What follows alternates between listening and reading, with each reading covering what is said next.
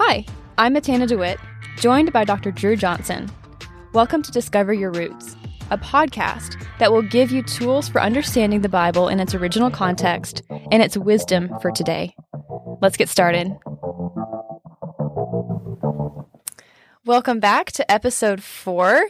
If you are listening to episode four and you've listened to the previous three, then congratulations. We we appreciate you, our most loyal listeners. You've made it in. this far. Yes, you've made it this far. We're going to get into some into some good stuff today. So, um, so thanks for joining us. Kind of a little bit of a uh, maybe recaps the wrong word, but just going back to where we started. You know, thinking back to episode one, we're talking about biblical literacy, but even more than that, biblical fluency. So basically, what that means is that we want to be able to not just understand what the Bible's actually trying to tell us, but we want to be able to understand how to um, kind of create our own language around it and know how to apply um, the biblical understanding, the biblical thought to our present day situations. Would you say that's an accurate place of where we're starting, or do you want to add some color to that? no, that's good. We're, Okay. we're trying to, yeah, I like you create your own vocabulary. I think that's actually a really important step that I did not mention before because every culture that we speak to uh, will have a slightly different vocabulary. So Paul spoke in often stoic brushes. You know, if you think about a painter, you know, he used various brushes and hues, and Van Gogh used lots of globs of paint. Uh, and so I think Paul, you can often see speaking in a very particular way, which I think most Paul scholars would say he spoke that way because that's how it, that's how it needed to be said so that people could hear. Um, sometimes people confuse that with, well, this is what Paul actually thinks. He was a stoic in disguise or something like that. And, and we do this like in, in class all the time. Um, there's the way I would prefer to say something, and then there's the way I need to say it in class so that my students will hear it and not be overly distracted by something. And then sometimes I intentionally distract them to, to prod them into the, the, the Throw 'em topic off a little well. bit. Yeah, yeah. that makes sense. Awesome. So again, we're thinking about well, thinking about Hebraic thought, talking about Hebraic thought, um, and kind of how that plays into our understanding of the Bible. So as we get a little bit more from, we're kind of moving now from the conceptual to the practical. The past three episodes have really been setting the stage for why is it important that we as Christians, as followers of Jesus, no matter if we're college students, parents, uh, you don't have to be a biblical scholar, you don't have to be a pastor for this to be meaningful and important for you. Um, why why that's important? So we've talked about that. We've talked about what Hebraic thought is, which is basically the way the biblical authors saw the world, um, kind of their frame of reference. So now we're going to talk about how do we actually find that in the Bible? What does this look like in the Bible? So can you kind of tell us where we're going to be going from here? Okay, so it's going to be weird. It's going to feel weird, but what we're really trying to do is is say how how did the biblical authors use literature, right? They could have used lots of different means. God could have spoken to us however he wanted, right? But uh, he spoke through his prophets and they uh, were written down and collected for us. So how do you use literature to do this thing of kind of getting over the shoulder of somebody and saying, do you, do you see what I'm talking about here? And oh, no, because there's a lot of, often of like, ignore this, not important, focus on this. Do you see this? Do you see it now? Do you see it now?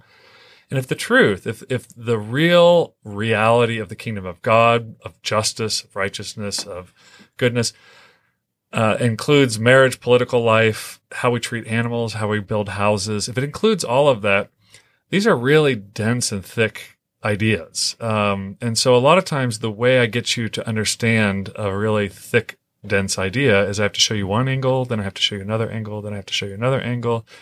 And together we can put these uh, these ideas together and say, oh, it's it's the same gem that they're showing us, right? So if we think about that classic example of the sin, uh, six blind men standing around an elephant, you know, each grabbing uh, four of them grabbing a leg and two of them, you know, one grabbing the trunk and one grabbing the tail.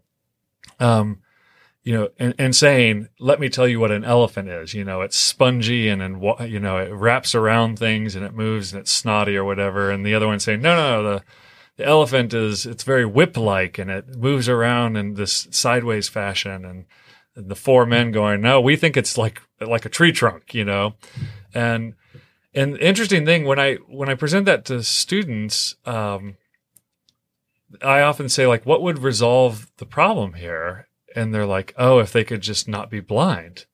Uh, and I'm like, "Well, Yes. Okay, maybe. But actually, no. Uh, even if they had sight, it doesn't solve the problem.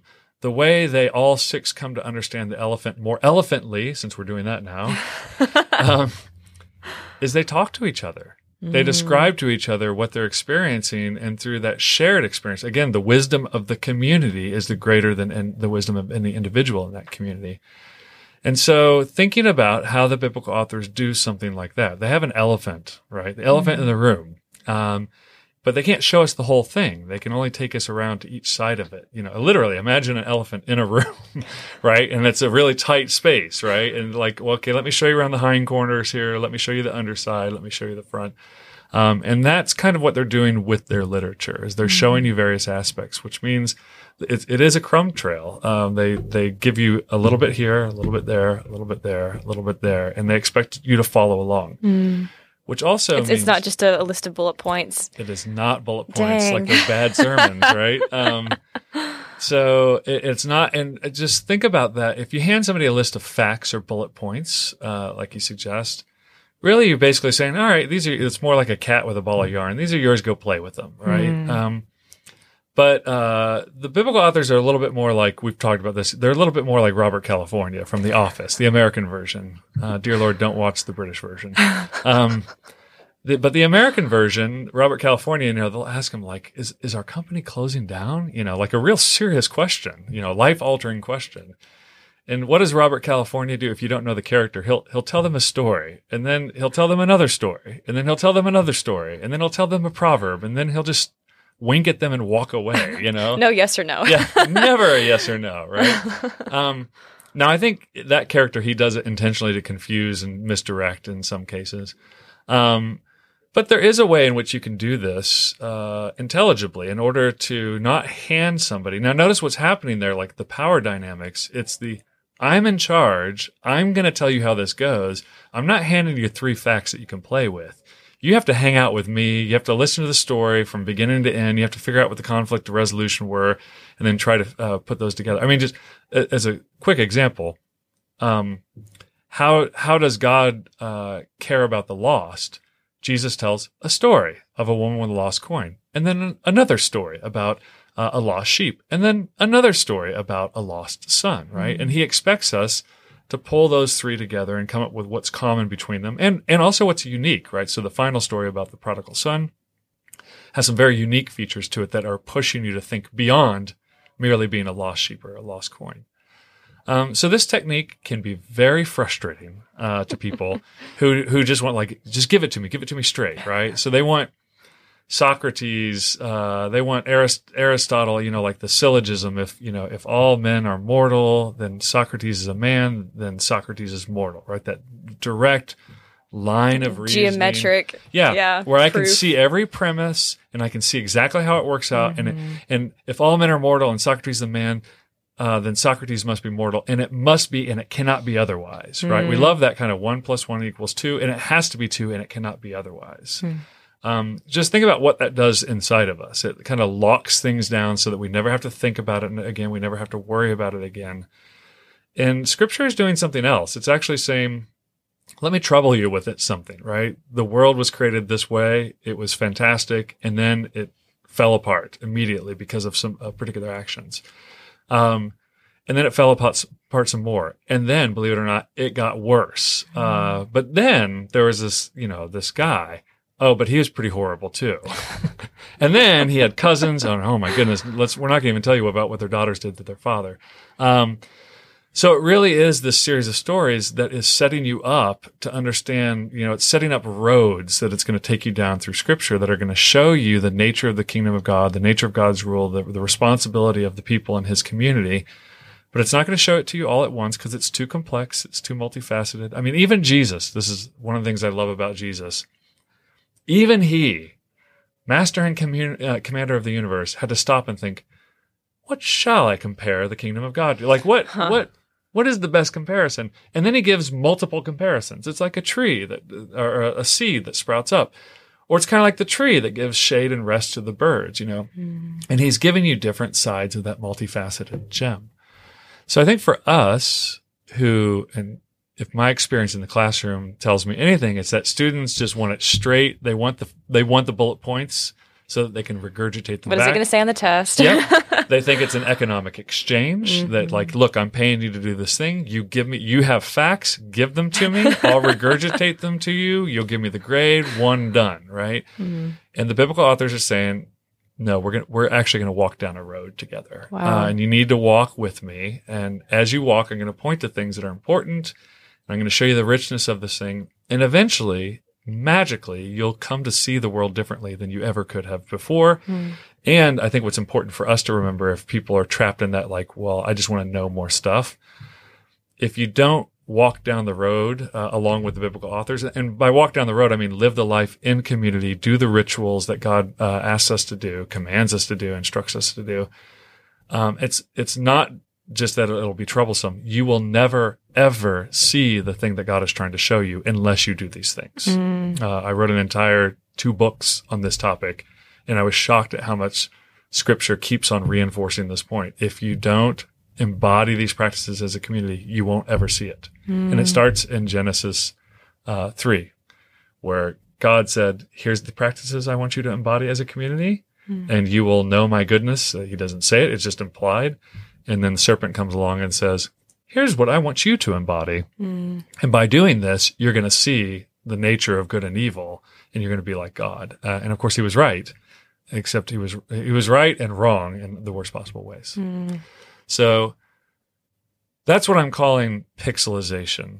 Because I don't really have a better word for it. Pointillism was the one I came up with earlier, but yeah, see, a lot of people looked at me like that pointillism is that style of art and um in the expressionist period where they just do dots of paint and and no one dot of paint is the painting or gives you the image but when you step back and see how all the dots are correlated together um you can you can see the image and the same thing with um I have a digital device here. You could hold up an iPhone or whatever. You know, just look at the screen of anything digital.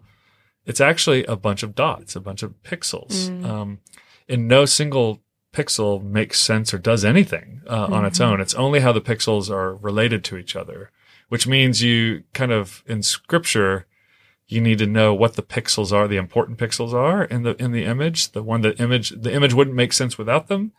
Um, and then you also need to step back and see how they're uh, correlated together. That kind of reminds of what we were talking about in a previous episode. Uh, basically, what happens whenever we create um, a, a, a whole framework of of theology or, or Christian practice around like one verse, kind of like Hmm. Right. taking taking a whole picture and saying, okay, well, I just want this one pixel. This one Right. pixel is enough to support this this whole you know way of life that we create. What happens whenever we do that? um, whenever we we take basically one scripture or or one pixel, one verse of the Bible, and say, okay, well, this must be how it's supposed to be. Yeah, and I know what some people are thinking. I I, I try to get in the objection mind frame. Uh, some people are saying, well, but didn't Jesus say, you know, there's two great commandments: love your neighbor uh, and and love your God with all your heart, mind. So he's pulling together Leviticus 19 again, Leviticus, and uh, Deuteronomy 6 there. I would say, yeah, but he doesn't mean just those two commandments. I mean, I think if you look at his teaching and his life, he means all the stuff that's, that gets you to the point where you can understand what those two commandments mean. So even love your neighbors yourself. The issue comes up like, well, who's my neighbor, right? And notice what does he do? He tells his story. Um, and there, there was a man wounded, you know, robbed and wounded and left. And then three men came along. And then he asked the question at the end, well, who turned out to be the neighbor? Um, and, and the guy has to begrudgingly admit that it was the Samaritan, you know, the person they probably would have thought couldn't have been um, the good person in this scenario. So I think, you know, this idea of uh, that a single a single sentence like "Love the Lord God your God with all your might, soul, strength." You know, if you've been in a church for a day or two, you would say like, okay, okay yeah, but how, how do we do that? Like, can I watch Netflix all day long with my heart, soul, and strength devoted to God? Like, I mean, can I participate in oppressive systems of government? Uh, right. Because there are Christians right now making that decision. Can I participate in a system of government that is actually oppressive uh, and oppresses certain people by race, class, or otherwise? And, and fully commit myself to God uh, and keep that commandment. And the answer can only be found, as Jesus would say, by going back by beginning with Moses and the prophets and reasoning through, um, which is what Jesus does when people when these questions comes up and beginning with Moses and the prophets, he reasoned with them. Um, so I think you're. I've done something right because you created a really good example. It would be like someone pointing to the red pixel on their screen and going, "This is the this is the whole image right here." And how absurd that would be. I think it looks equally absurd to look at a rich set of teaching that requires you to embody in community and pulling a sentence out and going, "This is the sentence," right? And hanging a ministry on it and being like, "Our ministry, this is going to be our go-to uh, ministry." Uh, I also, I'm not going to say which kid, but I have a child who was being particularly uh, persnickety when asked in a setting, in a setting of other high schoolers, uh, "What is your life verse?" He uh, he cited uh, Judges 19. I don't remember the exact uh, verse, but uh, "Bring them out that we may know them." And if you know Judges 19, uh, you will you will know that uh, the, the setting of that verse or that sentence um, is not a great one. But you have to you have to know Judges 19, and you, how bad is it? Well, it looks pretty bad on the surface, but if you know Genesis 19, the parallel telling of that story in Sodom and Gomorrah, you realize actually something more than just telling a horrible story is going on there. They're actually trying. It's these are two pixels uh, that are clearly related to each other because of the same story, just with different characters. Okay. Hmm. Wow. Um. Yeah. The, there's some. There's some interesting. Yeah, sorry. Old Testament story. Now I'm like thinking about that story. Like, yeah. Wow. Um.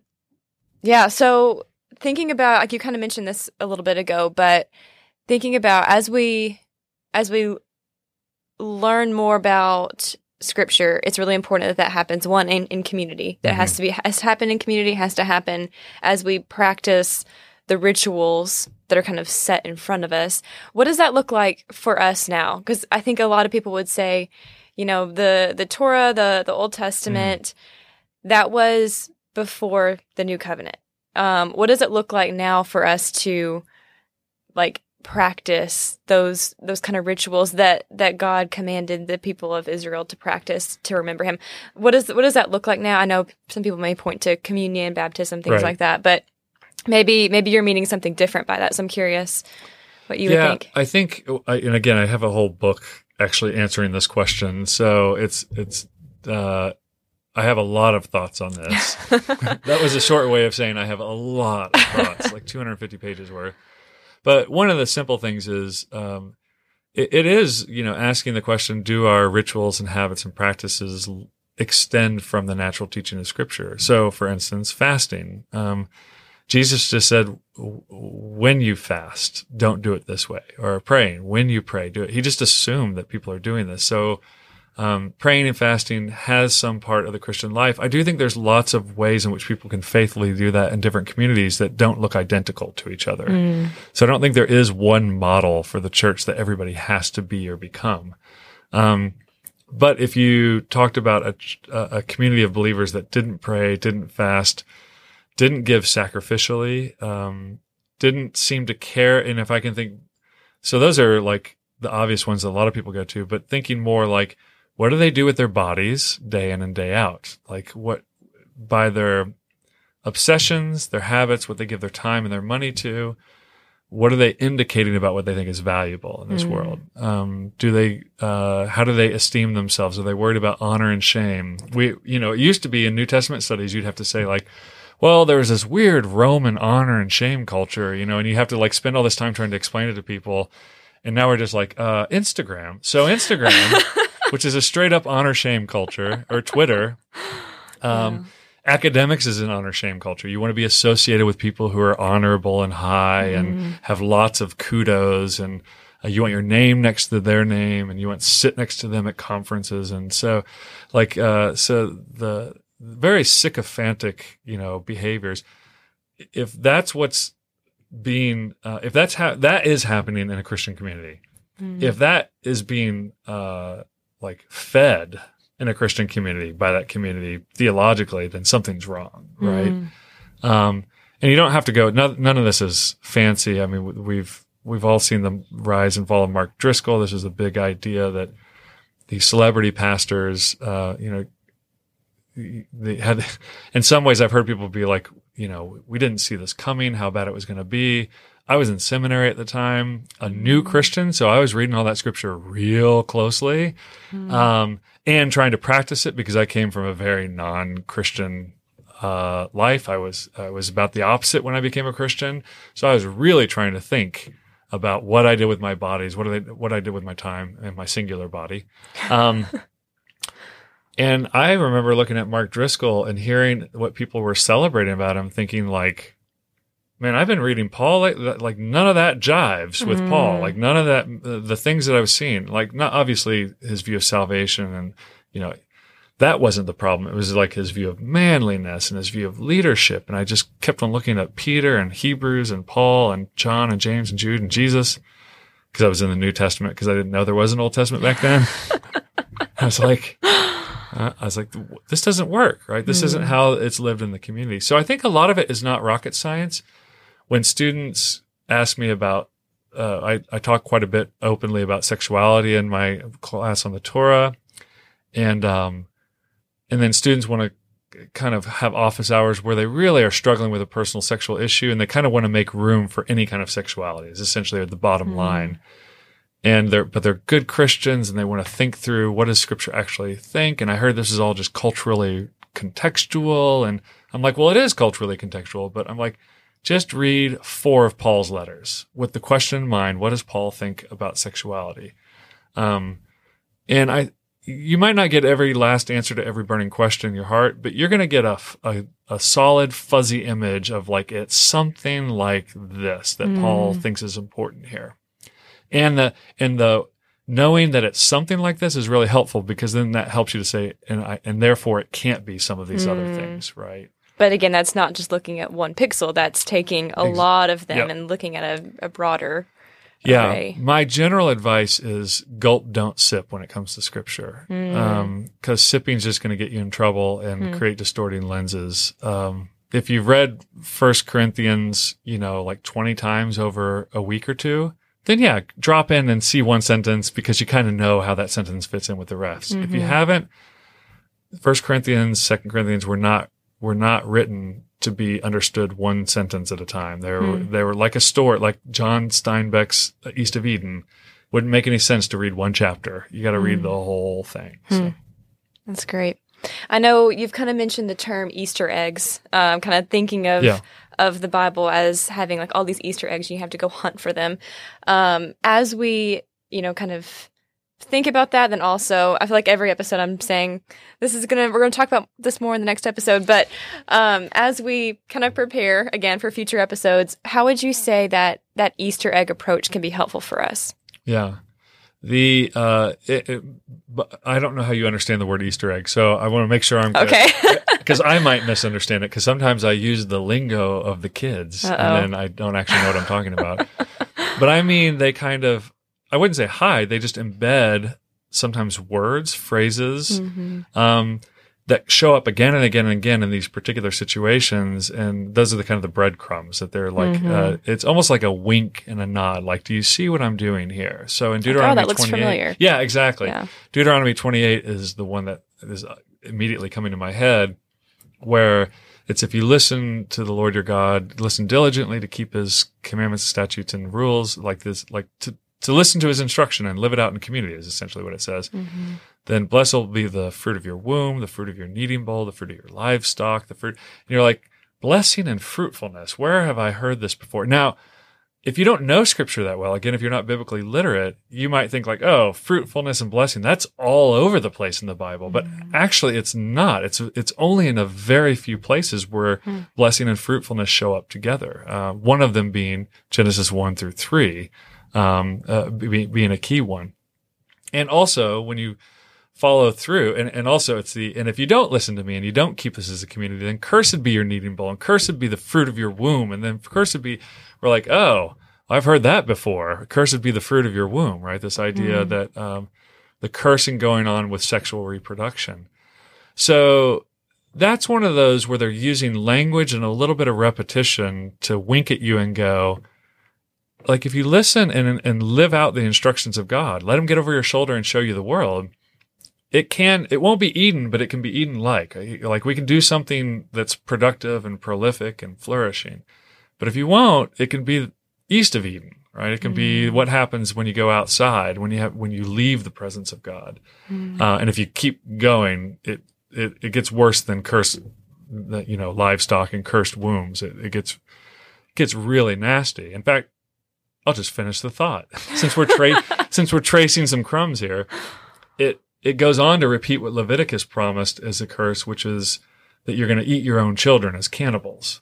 Um, like so, it, when you're in your high walled cities in which you put your trust, God's going to send armies to besiege you, and He's going to starve you out. So that even the most refined uh, woman amongst you is going to eat her own children and not share the meat with her husband. You're like, okay, dang, that's pretty, it's pretty rough. Tense. Yeah. And then we see it happen in 2nd Kings six, where two two women are beseeching a king with one be- dead baby and one live baby. So we've seen that before as well, in in First Kings, and uh, and they're looking for advice on what to do because they've agreed to eat their children, and one they've eaten one children, and now this woman is hiding her child and they can't eat it, right? They, okay, th- that's a pretty horrific. Uh, that one really dark. but that's an example of where hey, it's in the Bible, y'all. yeah, this is in the Bible.